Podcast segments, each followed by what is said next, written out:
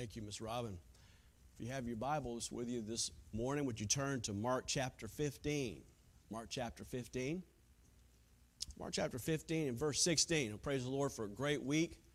Wonderful revival starting last Sunday and Sunday night, Monday, Tuesday, Wednesday. Great meetings with Brother Farnham, Calvary Quartet last Sunday. Uh, just wonderful gospel singing. That's type of singing you need in your home. That's type of singing you need in your car.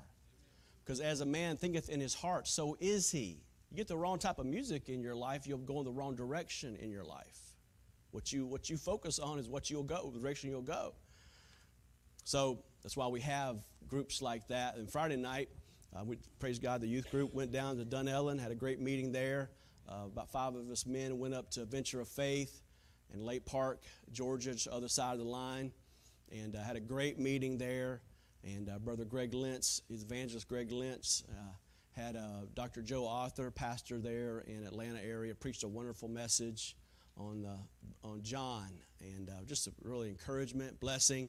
And next year he's going to have a meeting there, March 8th and 9th. So I encourage any man that man that can come to go. We had great food, great fellowship, and more importantly, great preaching. Great preaching, and uh, was really a blessing to go. But Mark chapter 15, verse 16 this morning. Mark chapter 15, verse 16. And the soldiers led him away into the hall called Praetorium, and they called together the whole band. They clothed him with purple and platted a crown of thorns and put it about his head, begun to salute him, Hail, King of the Jews! And they smote him on the head with the reed that spit on him, and bowing their knees, worshipped him. They had mocked him. To take off the purple from him, and put his own clothes on him, and led him out to crucify him. Verse 21 And they compelled one Simon of Cyrene, who passed by, coming out of the country, the father of Alexander and Rufus to bear his cross, and they bring him into the place Golgotha, which is interpreted the place of the skull. They gave him to drink wine mingled with myrrh, but he received it not. When they had crucified him, they parted his garments, casting lots upon them what every man should take. About the third hour, they crucified him. The superscription of an accusation was written over the King of the Jews. With him they crucified two thieves, one on the right hand and the other on his left. The scripture will fulfill which saith, And he was numbered with the transgressors. And they that passed by railed on him, wagging their heads, and saying, Ah, thou that destroyest the temple and buildest it in three days, save thyself and come down from the cross. Likewise, also the chief priests, mocking, said among themselves with the scribes, He saved others. Himself he cannot save.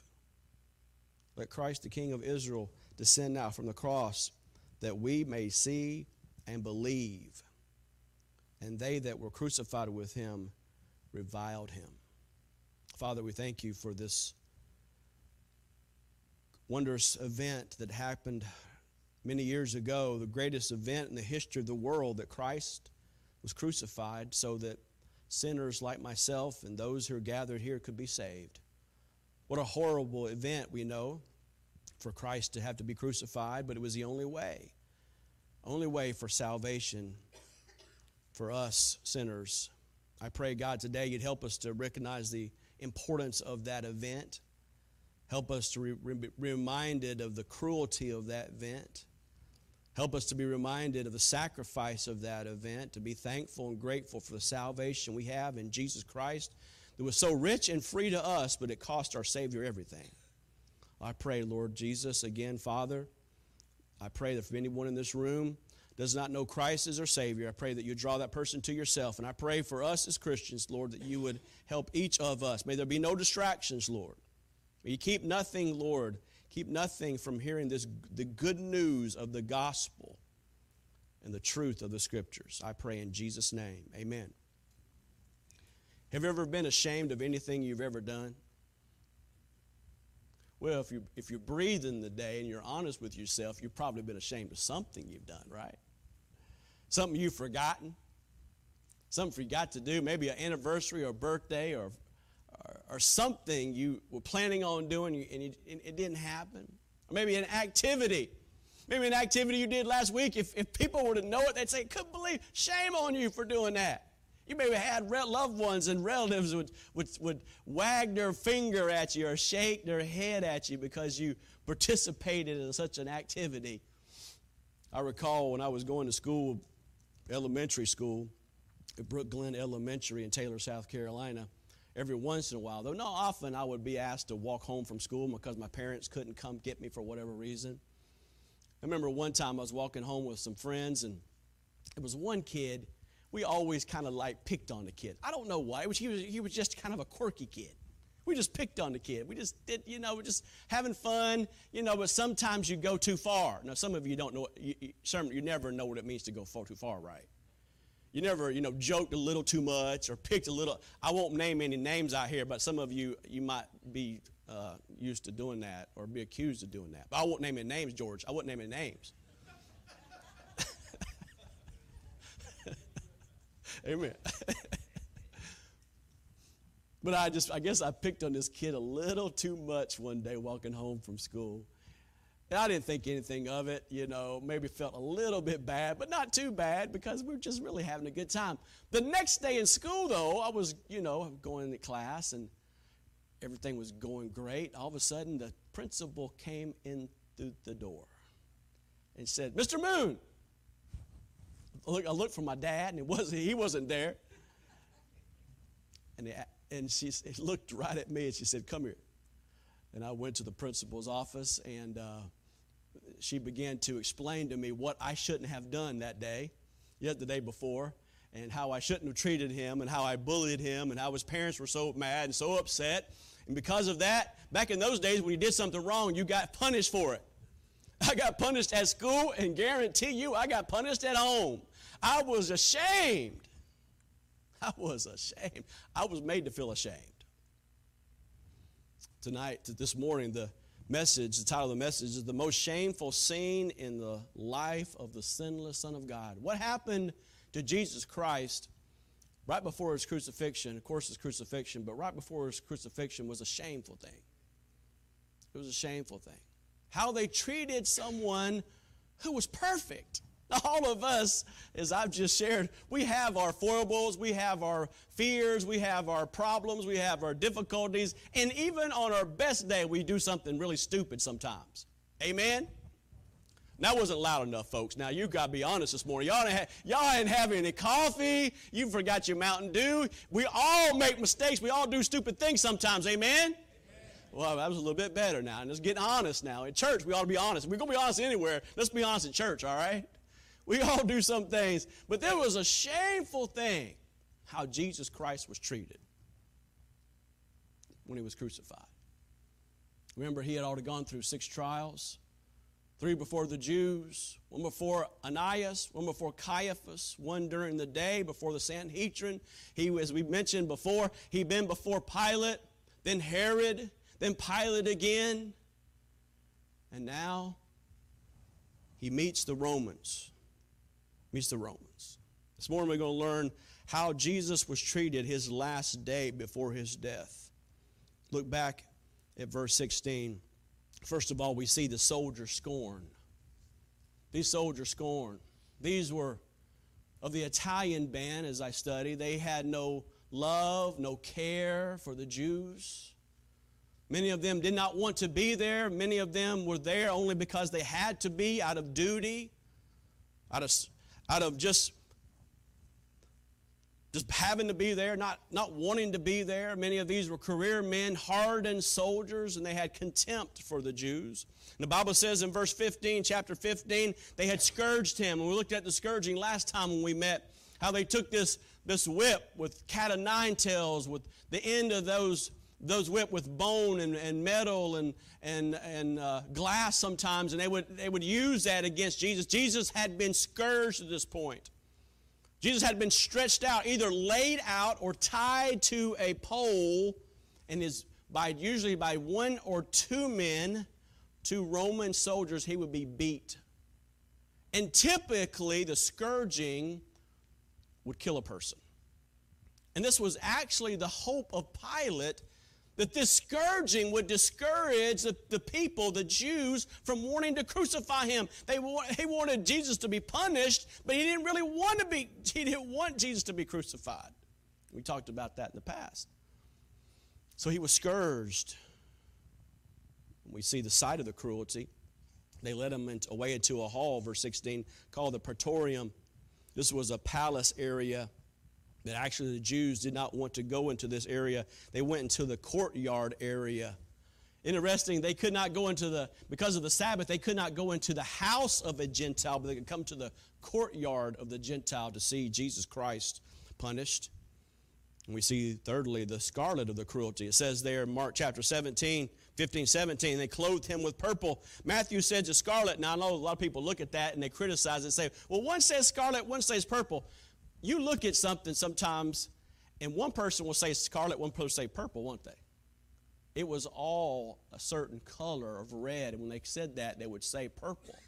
But purple, after it had been used and weather, would almost have a scarlet tint to it. And so there was no, contra- there no, no controversy here. I hope you got an opportunity to listen to the sermon by our Brother Cook a couple weeks ago. He talked about different colors, the different colors of the robe that we see that Jesus was arrayed with, and how that was identified with the colors in the temple. A wonderful message. They clothed them with purple.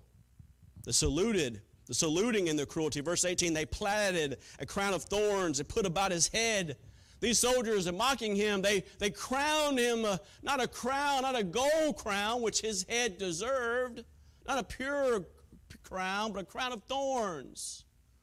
This was all in joking. This was all in mocking him. This was all in jest of him. Of course, that crown had thorns in it. And on his lovely brow, they placed that crown. His blood flowed down. They began to salute him, verse 18. With that crown on his head, they saluted him, Hail, King of the Jews! Laughing him, mocking him. He was the King of the Jews. He was King of kings, Lord of lords, and one day every knee shall bow and every tongue shall confess that Jesus Christ is Lord.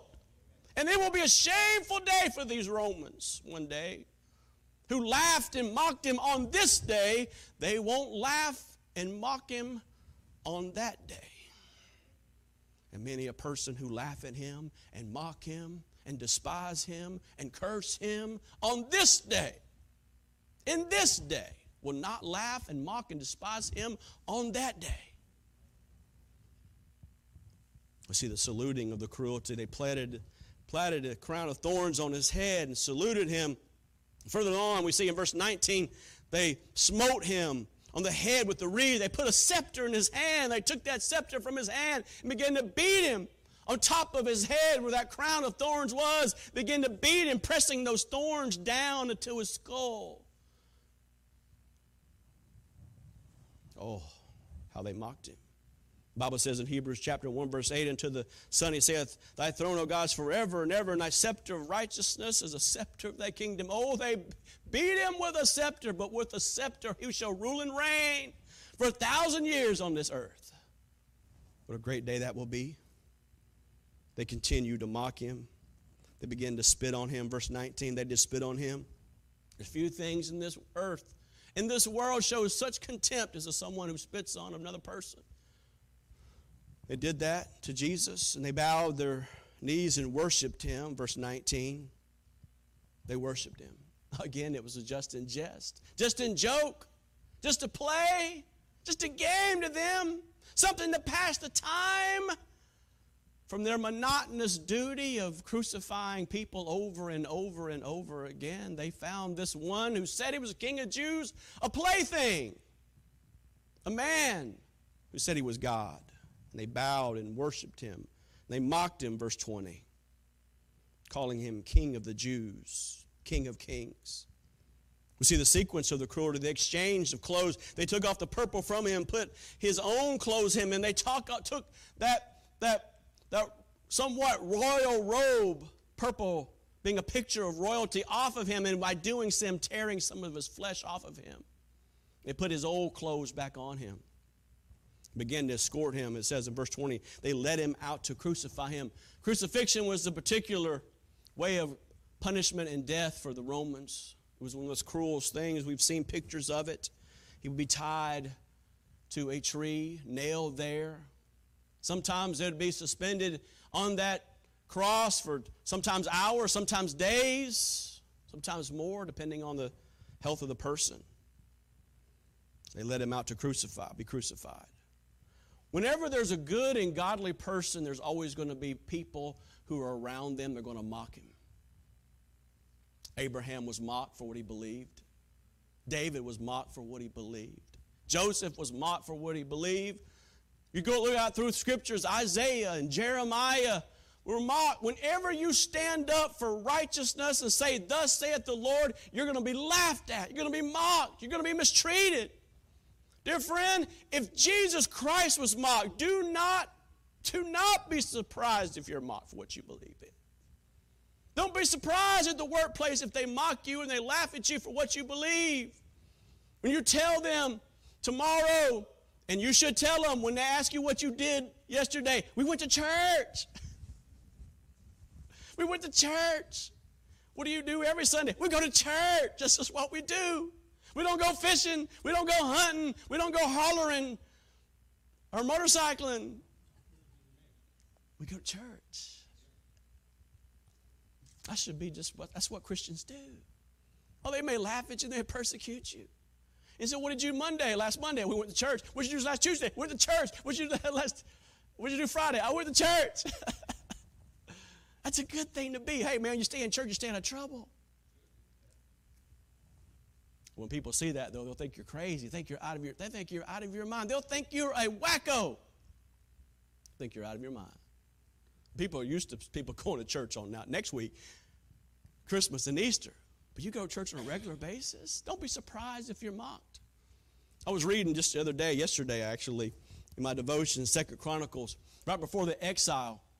When you think when when they're getting ready to be taken into Babylonia because of their sin, because of the Israel sin, they didn't hollow the ground like God told them to do. Every seven years, supposed to hollow the ground. They didn't do it. For 400 and some 90 years, they didn't hollow the ground. So God says, now we're going to take you in captivity, and for 70 years, you're going to be in captivity. You think at that time, when you get ready to face judgment, you think you start to purify yourself and get right. But the Bible says in 2 Chronicles 36 and verse 14, more of the chief priests, the religious people, the chief priests and the people transgressed very much after all the abominations of the heathen polluted the house of the Lord, which they had hallowed in Jerusalem. Instead of doing right, they did wickedly. So what did God do? Verse 15, the Lord God of the Father sent them by his messengers, rising up bedtimes. That means many times. And sending them because he had compassion on his people and on his dwelling place. How do they respond?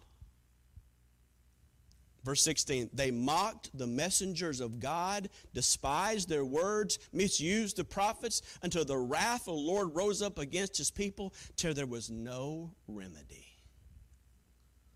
So it is common practice when people are doing evil and other people come alongside and say, hey, you ought to stop doing that. The people mock the very people that are trying to help them. And that's what's happening in that day. And that's what's happening in this day. We see the soldier scorn. We see, secondly, the Savior's suffering, verses 21 through 25, the delivery of the crucifixion. They compel one, Simon of Cyrene, to bear his cross as they were uh, on this way, the Via Dolorosa, this winding path up to the place of the skull. They find this one, Jesus, stumbling, suffering, having been scourged, blood being lost. He's trying to hold up this cross, carry this cross up this pathway. We see the cause of the, sport, the support, but the Cyrene of support. This person's Simon of Cyrene, he was a visitor, I'm sure, for the time of the Passover. Remember, this was the time of the Passover. Joseph, the Josephus, the historian, believes over a million people were in Jerusalem about this time of year. He was from Cyrene, the capital of Libya in Africa. Had, the Bible says that he had two sons with him, Alexander and Rufus. Now, some believe this is the same Simon that we find in the book of Acts, and some believe this one, Rufus, is the same one we read about in Romans chapter 16. That's one of those rabbit holes, Brother Pete. You go down. You study a little more if you want to. We see the support and delivery, but the side of the delivery, they bring him into the place of Golgotha, which been interpreted the place of the skull. Now, if you go to Jerusalem today, as I was in Jerusalem in January, they'll take you to two places. One place is palatial, it's beautiful, it's ornate. You go inside, and they'll have this place where they believe Jesus was, and this place, and they'll have people actually get on the ground worshiping, praying, kissing the very spot they believe Jesus was crucified in. That's one place. And another place they'll take you is another place, about just a few miles away, not hardly even that.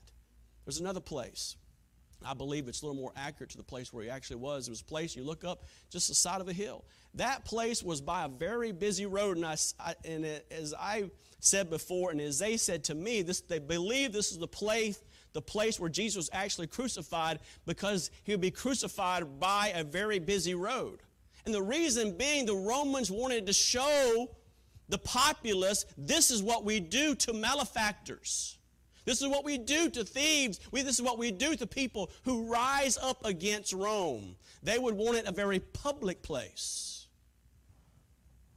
And so they take him to this place called the place of the skull. We call it Golgotha. We call it Calvary. Calvary, the place of the skull. We see the drink of the crucifixion. In verse 23, they gave him drink, wine mingled with myrrh. Why did they give him? The reason for the drink they wanted his senses to be dull. They didn't want him to scream. They didn't want them to shout, to yell because of the pain, because of the suffering. But Jesus refused to drink it. It says in verse 23 he received it not. He didn't want to diminish his suffering. He did not want to, his senses to be dulled. We see the division of the crucifixion. They crucified him, they parted his garments, casting lots upon him. What every man should take. You see the custom in the distributing, they parted his garments. In those days, clothes were scarce. You couldn't just press a button on your Amazon app and get clothes the next day. You couldn't go to Walmart or Target or Kohl's. Clothes were scarce and they were important. Keep from cold, from nakedness. See the cruelty in the distribution in distributing they distributed the garments among the soldiers. They cast lots. They joked for them. They wanted to make this thing a, a, a, a pleasure, a, a prize to keep, to tell others. We got the clothes of the king of the Jews, leaving him on that cross virtually naked. The duration of the crucifixion. We see in verses 25, 33, 34, and 37. It says in verse 25, about the third hour they crucified. Interesting, pay attention, listen. As I studied this, interesting, this commencing time, it was the third hour they crucified him. What time was that? 9 a.m. in the morning. 9 a.m. in the morning. The same time they binding the Lord Jesus on the cross is the same time the high priest is binding the lamb to the altar. The same time. Remember, a million people are in the city, a million Jews are in the town, and they're singing from Psalm 118 Verse 27 God is the Lord which hath showed us light. Bind the sacrifice with cords, even unto the horns of the altar. And as Christ is being bound to the cross, he's hearing these Jews sing this psalm. At 12 o'clock, everything becomes dark. We'll talk more about that darkness tonight. Christ is lifted up between the heavens and the earth. And they're singing Psalm 118, verse 16 The right hand of the Lord is exalted, the right hand of the Lord doeth valiantly. We see the committing time, the concealing time, the concluding time. At the ninth hour, three o'clock, Christ, Jesus Christ cried with a loud voice, My God, my God, why hast thou forsaken me? And tonight we're going to look at the seven sayings from the cross, and that was one of them. Darkness prevailed the Passover lamb is slain on the cross, and the Passover lamb is slain for the people. And they sing out Psalm 118, verse 23 This is the Lord's doing, it is marvelous in our eyes. This is the day which the Lord hath made. We will rejoice and be glad in it. Oh, what a terrible event! But what a glorious event took place that day. We see the soldier scorn, the Savior suffering, the spectator sneering. To see the description of it, it says in the superscription of the accusation was written, I mean, above his head, the King of the Jews. The other Gospels, we learned that Pilate was the one to nail on the cross of Christ his designation about who he was. And beside Jesus Christ was the deplorables. Verse 27 one on the right and one on the left. These malefactors, they were thieves. They were crooks, as the prophecies tell us. The prophecy of this duo, the scripture was fulfilled, which saith, He was numbered with the transgressors. He was a number with nice people. He was numbered with kind people. He was numbered with transgressors. He became sin for us who knew no sin so we can be made the righteousness of God in him. We see the derision at the cross, at the crucifixion. The spectators, they passed and railed in on him, wagging their heads. The first group here were mentioned of bystanders were passing by the scene. These spectators, as they were on this busy scene, they looked up and saw Jesus, who it says, King of the Jews. Hebrew, Greek, and Latin. They wagged their head. How could the King of the Jews be up here a spectacle for all the world to see? The one who healed the blind, the one who took care of the, the lame man, the leper, the one who cried forth and Lazarus came out of the grave. This one's on the cross. How can he be on the cross? The spectators wagged their heads at, at him. Then Sanhedrin, secondly, likewise, also the chief priests mocking, said among themselves with the scribes, these religious people mocked him, laughed at him. They were so glad their plan had come to had come to completion. They hated this man, they despised this man, as we mentioned before, because Jesus Christ spoke the truth and they were all hypocrites and liars. The darkness hates the light. They were filled with darkness. They were filled with rules and, rela- and religion. And religion and Christianity are far as night from day. These men hated him because he spoke the truth. These men hated him because they took care of, they took, he took away of their profits when he cleansed the temple twice. They hated him. The third were the stealers, and those people right beside him as malefactors. They that crucified with him reviled him. The spectators, the Sanhedrins, and the thieves, the stealers, the people on the right, the left, they railed on him. They, they mocked him as we see in the scriptures. If you be the Son of God, get us down. If you really are Jesus, if you if you healed the blind, if you caused the deaf to hear, if you caused Lazarus to come from the grave, can't you get us off this cross? They reviled him. They belittled him. They wagged their heads at him. We see the character of the derision and the charge of the crowd in verse 31. He saved others, himself he cannot save. He saved others. For 15 chapters, we've been reading about how Jesus Christ saved others. How he saved that little girl, Jairus' daughter, who'd been sick.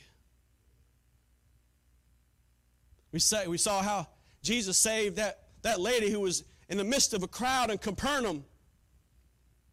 There was a crowd of people there. And that she crawled through that crowd and just touched the hem of his garment. And by touching just the hem of his garment, she was healed from an issue of blood which she had for 12 long years. Just a touch. We could be here all afternoon talking about the miracles of Jesus and what he did for people.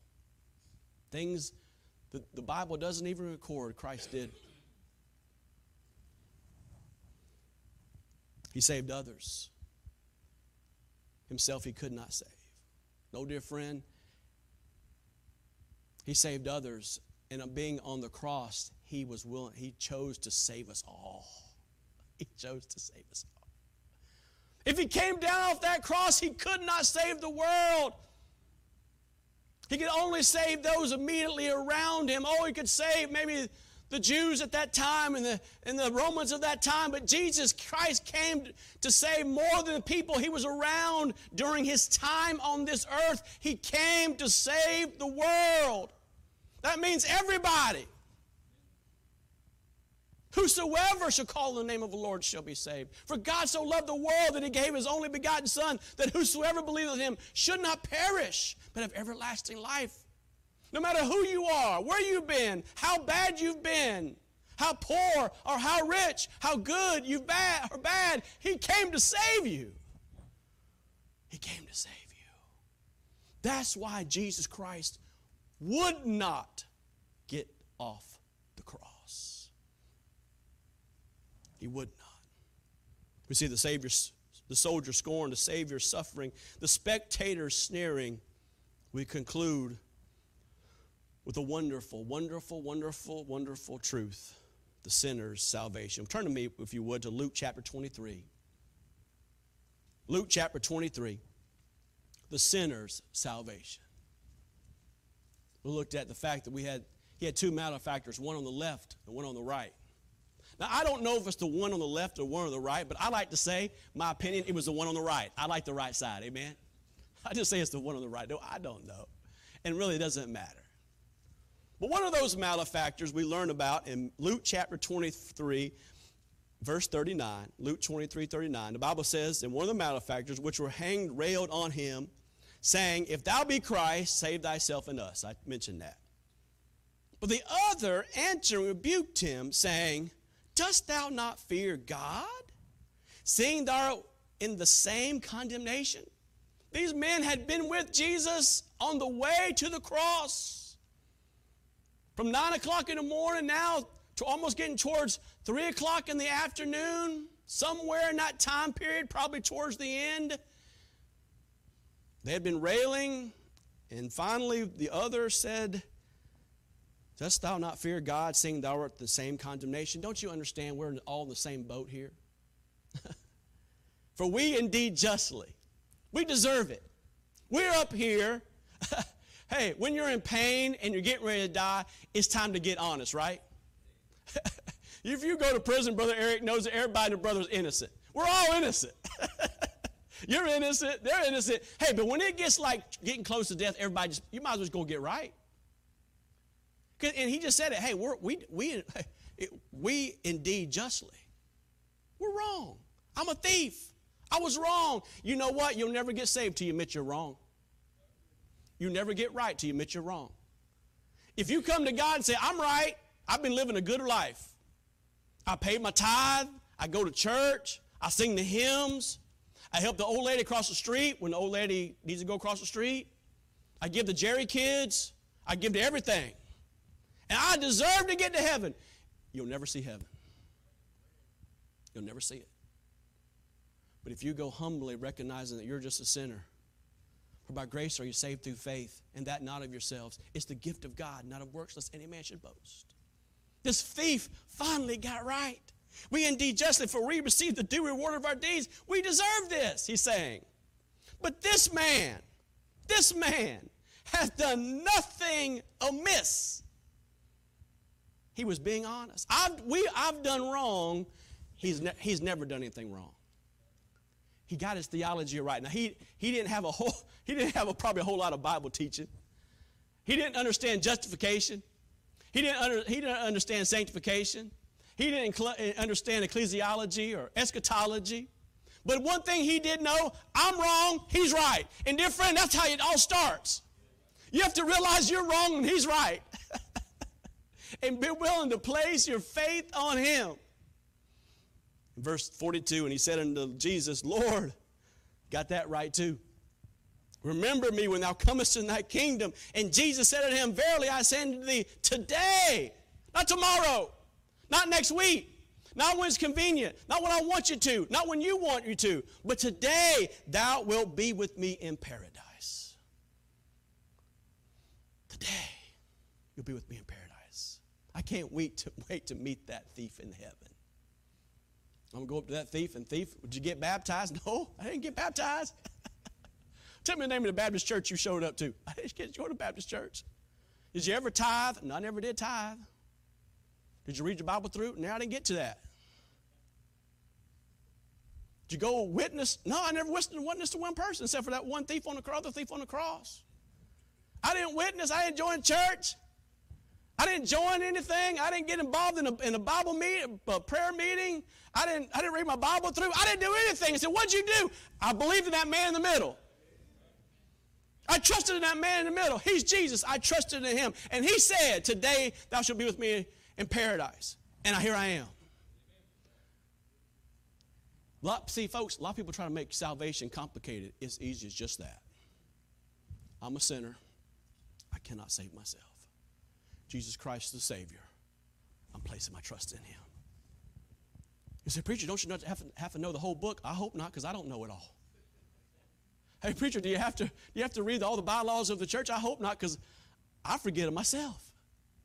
Preacher, do you have to come so many times to church? You have to make it. I hope not. Do you have to give so much? I hope not, because I won't make it myself.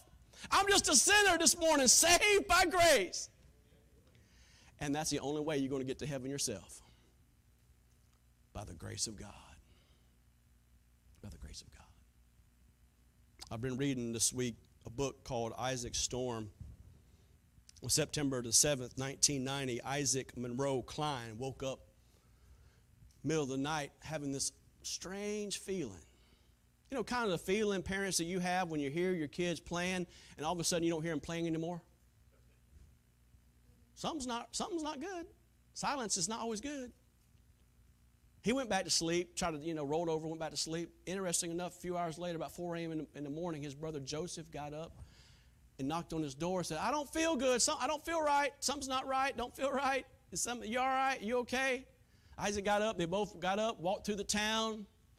Isaac had been decided to go to Galveston, Texas with his brother to start a weather program there. Galveston, Texas was called the New York of the South. It had grown by 30% over 10 years. Ships had come and gone, had even a ship that go from Galveston to Europe. But he had been hearing reports that a storm had drenched Cuba. Didn't think more of it.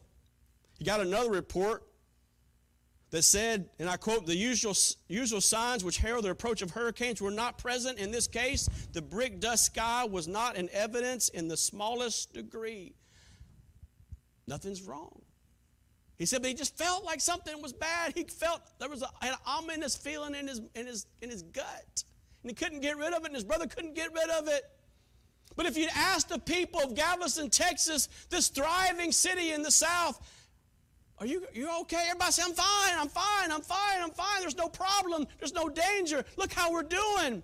We're rich, we're increased with goods, we have so much stuff. They did not know a storm was coming the next day that destroyed 8,000 people. 8,000 people.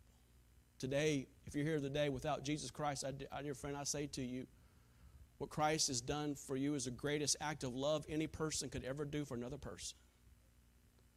But if you reject that great sacrifice of love, impending doom is coming. It's not my opinion. It's not the words of a Baptist preacher. The Bible says it. The Bible says it. Don't reject the sacrifice of Christ. Don't reject what Jesus Christ has done for you and shedding his blood on the cross. For God so loved the world that he gave his only begotten Son, that whosoever believes in him should not perish, but have everlasting life. God's will is that every one of you have everlasting life. Do you know him this morning? Church is not something just to play at. This is serious. Your very destiny deter- is determined with what you will do with that man in the middle. Father God, I thank you for your goodness and your grace. Thank you for the sacrifice of your Son, Jesus Christ, so we could have everlasting life. To read these details is, is daunting in itself to see what you went through the scorn, the spitting, the sacrilege, all that was done to your dear Son, Jesus Christ. But we know He had to go through this so each one of us could have everlasting life. I pray, Lord, I pray, Father, that everyone in the sound of my voice here in this auditorium, this room, and maybe listening online or sometime in the future, has placed their faith in Jesus Christ. Father, draw that one. Do what I cannot do. Speak to the hearts of people. With head bowed, eyes closed, no one's looking around. But would you be here this morning? Someone might be here this morning and say, Preacher, I've never done that. I've never truly asked Jesus Christ to be my Savior. I've gone to church. Maybe you've been a member of a church. Maybe you've sang in choir. Maybe you've been an usher, or maybe an officer in the church, but you've never come to the place that you've done exactly what that man on the cross did. Recognize the fact that you're a sinner and ask Jesus Christ to be your Savior. I've never done that. Now, I wouldn't embarrass you for the world, but I'd love to pray for you and say, Preacher, I've never done that. I've never asked Jesus Christ to save me, but I need to. Would you pray for me? Anybody like that this morning? I don't know if I were to die the day I'd go to heaven. I don't know it, but I want to know it. Would you pray for me? Anybody at all? I'd love to pray for you. I promise you I won't point you out. But just raise your hand so I can pray for you. I'm not sure I'm saved. I'm not sure I'm a Christian, but I want to be a Christian. When I die, I want to go to heaven. I don't want to go to hell. That's my prayer. Would you pray for me? Anybody at all? Anybody at all? Pastor, I am a Christian. I am saved. But lately, I've not been living like one. I've not been living like a Christian. My actions, my attitude, my direction, my thoughts, to be honest, they're shameful. People knew what I did last week. People knew where I went last week. People knew what I saw. Oh, it'd be ashamed. I'm, I'm ashamed of how I've been living as a Christian. Would you pray for me? Anybody at all be honest this morning? If you're honest, you know, we all of us in the room probably from time to time could say, I've not done what I should. I've not been living like I should, but I need to get right. Anybody this, this morning say, Preacher, I need, I, need some, I need God's help this morning in my life, my Christian life. I've been struggling. Would you pray for me? Anybody at all this morning? I'd love to pray for you. I'd love to pray for you. I'd love to encourage you. Anybody at all? Let's stand to our feet. If God has spoken in your heart this morning, you're not saved, or you are saved, or maybe you're just ashamed of how you've been living. As I mentioned, there's times in all of our Christian life, if we're honest, we need to get right with God because we struggle with this flesh. We struggle with ourselves. Sometimes we just need to get right. Maybe some of you did that at revival. Some of you maybe did not do that at revival, but you needed to, you wanted to, but you didn't. As the piano plays, you need to be saved. I encourage you to come. Brother Clayton's here. If you're a man, my wife's here. We'll come. Share the from the scriptures how you can be saved. If you're here today and you're struggling in your area, some area of sin, maybe you gave in the temptation.